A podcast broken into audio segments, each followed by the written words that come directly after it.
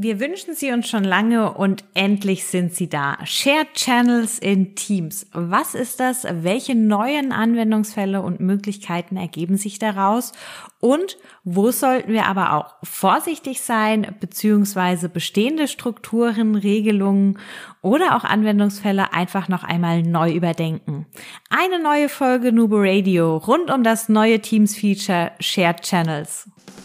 Herzlich willkommen zu Nubo Radio, dem Office 365 Podcast für Unternehmen und Cloudworker. Einmal in der Woche gibt es hier Tipps, Tricks, Use Cases, Tool Updates und spannende Interviews aus der Praxis für die Praxis. Und jetzt viel Spaß bei einer neuen Episode.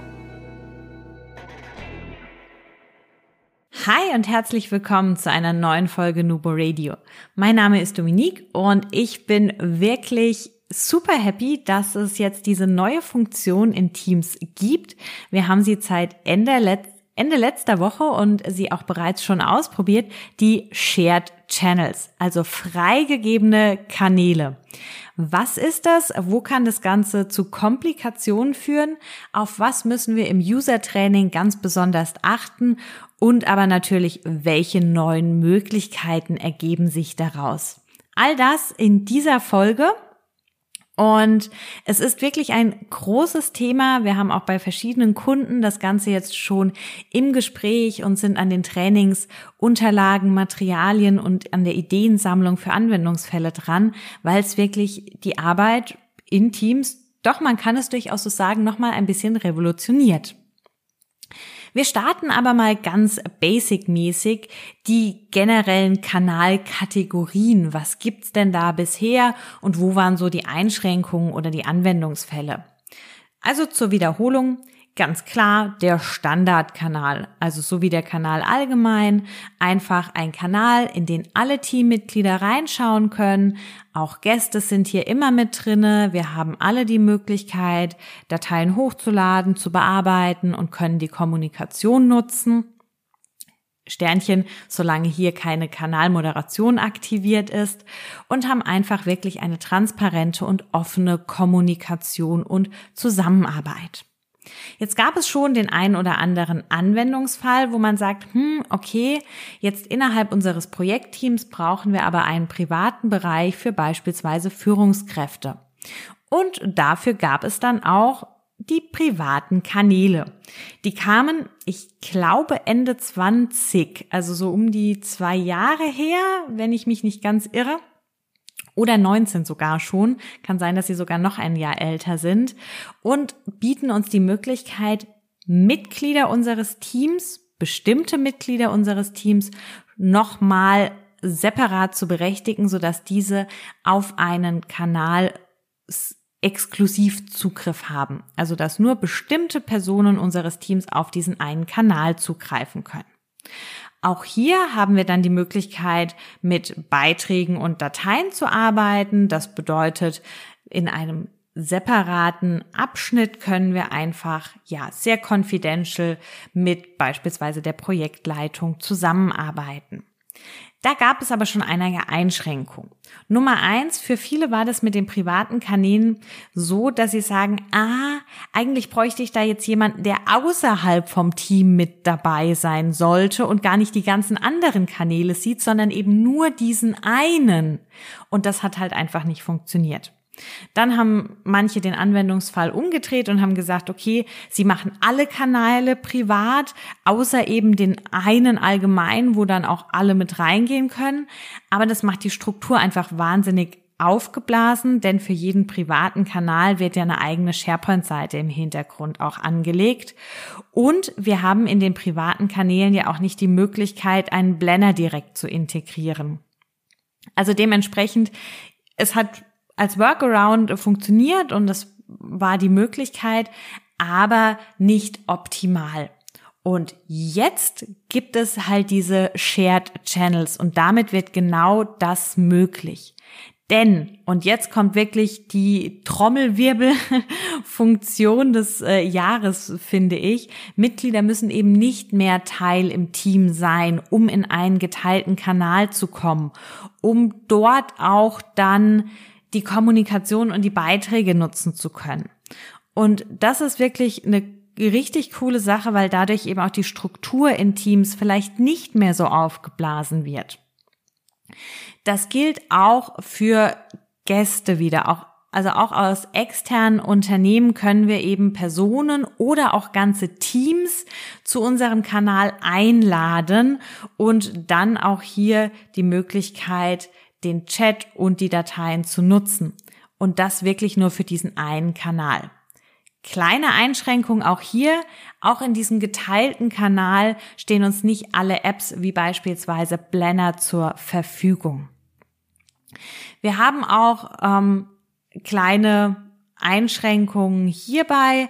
Also beispielsweise haben wir auch da eine Anzahl und zwar kann für jedes Team 50 freigegebene Kanäle erstellt werden. Bei den privaten Kanälen ist das Ganze bei 30, also hier noch 20 mehr.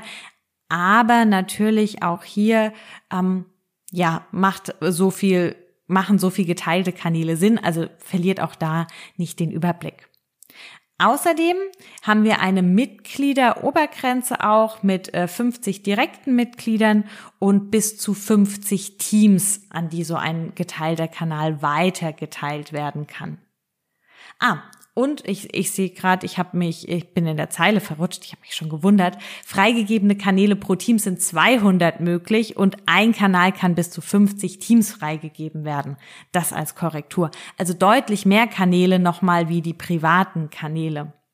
Und was der geteilte Kanal noch mitbringt, ist, dass wir den Tenant nicht mehr wechseln müssen, um in diesen Kanal zu kommen, wenn wir den über Organisationsgrenzen hinweg geteilt haben. Also ich muss dann nicht mehr oben auf meinem Profilbild Tenant wechseln, um in das Team zu kommen, sondern der geteilte Kanal wird mir dann inklusive des Teams eben in meiner normalen Menüleiste, in meiner normalen Teamsleiste mit angezeigt. Wir sehen diesen geteilten Kanal in unserer Teamsleiste mit dem übergeordneten Team, aber dann eben nur diesen einen Kanal. Also das ganz wichtig. Es gibt nicht irgendwie eine separate Sektion, die nennt sich geteilte Kanäle oder so, sondern das sieht man dann wirklich ähm, in der ganz normalen Menüstruktur. So viel mal äh, zu den Rahmenbedingungen. Wie könnt ihr das Ganze anlegen? Es wird jetzt nach und nach ausgerollt. Wie gesagt, wir haben die Funktion bereits. Das Ganze kann ähm, aktiviert werden für euren Tenant und kann dann dort, wenn es aktiviert wurde, in jedem Team über die drei Punkte und Kanal hinzufügen, ausgewählt werden. Hier gibt es dann noch freigegeben zusätzlich zu Standard und Privat. Und wir können dann auch hier den Haken direkt setzen, dass alle Teammitglieder diesen Kanal direkt erhalten sollen und im Anschluss dann die weiteren Personen. Und hier geht es eben mit Einzelpersonen, Teams oder auch Gruppen. Wir haben auch hier so ein kleines Icon, das es uns in der Übersicht anzeigt. Beim privaten Kanal ist das ja das Schloss und hier haben wir jetzt einfach so ein kleines Link-Icon. Dann sehen wir das noch.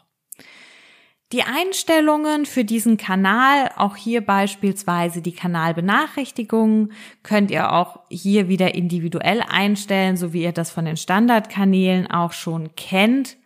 Und unter Kanal verwalten gibt es dann die Möglichkeit, auch hier wieder das Ganze freizugeben, also im Nachgang irgendwie Personen hinzuzufügen.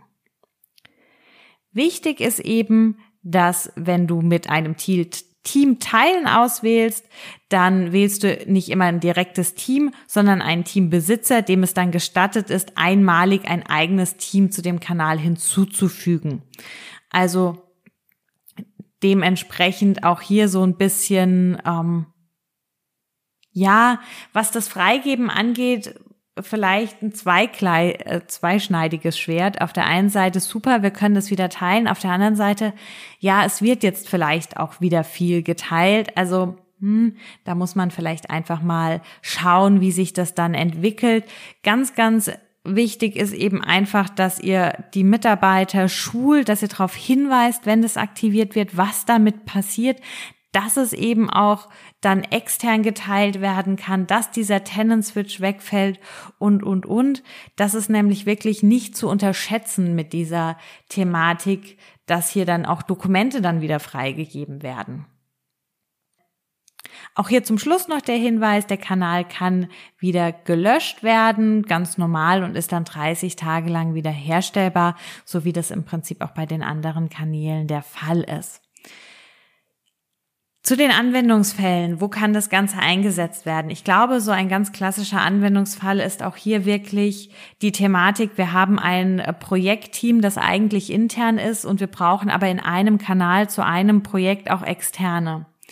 Ja, dann nutzen wir so einen freigegebenen Kanal. Da können dann die externen mit rein, das andere sehen sie aber nicht.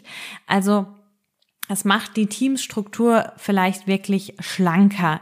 Wir haben jetzt auch den Fall, ähm, bei einem Kunden haben wir ein Projektteam und jedes Teilprojekt hat seine eigenen Kanäle und wir haben einen privaten Kanal für das Projektmanagement. Und jetzt war die Frage, okay, das Sounding Board.